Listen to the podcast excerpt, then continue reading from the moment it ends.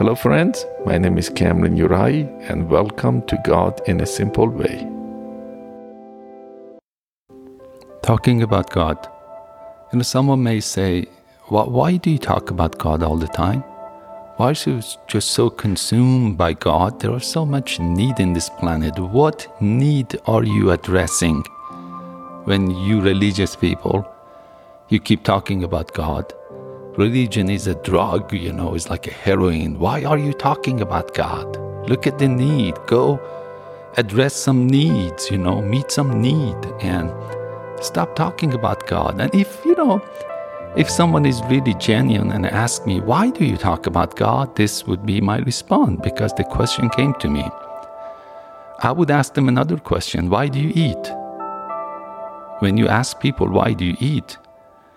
They are not just doing it to address a need. Of course, we, have, we need nutrition. We eat because we need to eat, otherwise, we die. But people, they don't just eat because of nutritional value, they eat because they are hungry.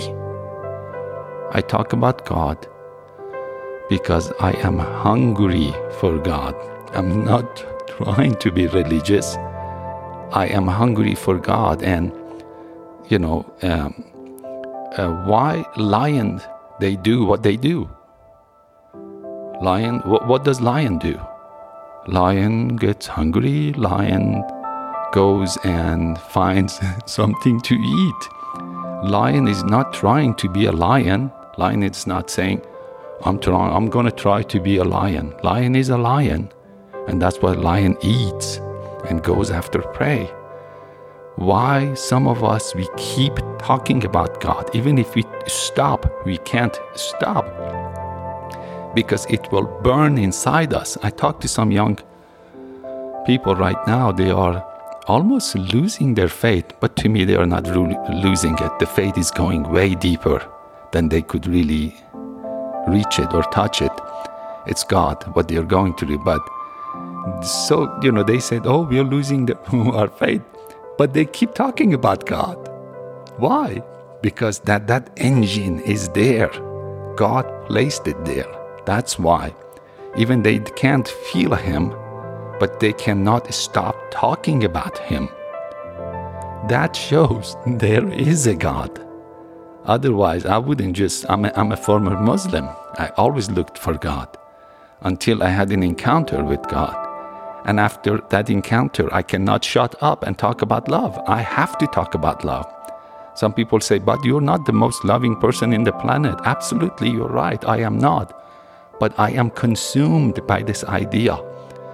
I am consumed. I cannot stop myself to inspire others to love and hopefully to inspire myself to love. I didn't say to myself one day, oh, when I grow up, I'm going to talk about God and I'm going to talk about love. The engine was placed inside me. I have free will to say yes or no. Actually, you know what? I gave that up. God doesn't take my free will away, but I gave him, there was a point in my life, I gave him full permission that he could do anything he wanted to do with my life, with my existence, with my everything. And he placed that engine inside me. And I'm going to talk about him for the rest of my life. And I'm going to talk about love for the rest of my life. That's why we cannot shut up. We're going to talk about love. And God is love. Period. What was the point of that message? What was the need for? What kind of a need am I addressing? Almost none. It's my own need. I am hungry. I'm going to talk about Him.